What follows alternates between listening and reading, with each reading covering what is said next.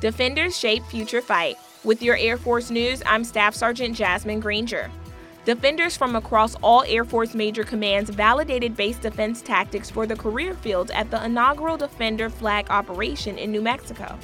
The field exercise reinforces and refines operations. Intense, realistic scenarios tested and evaluated new concepts and equipment, and identified potential gaps and needed changes to the career field's training curriculum. Defender Flag operated in tandem with the Defender Challenge, a security forces competition aimed at identifying the best in combat tactics, weapon skills, and physical stamina. Brigadier General Thomas Sherman, Air Force Director of Security Forces, says strategic competition is a national security challenge, and events like Defender Flag and Defender Challenge are paramount to success. That's today's Air Force News.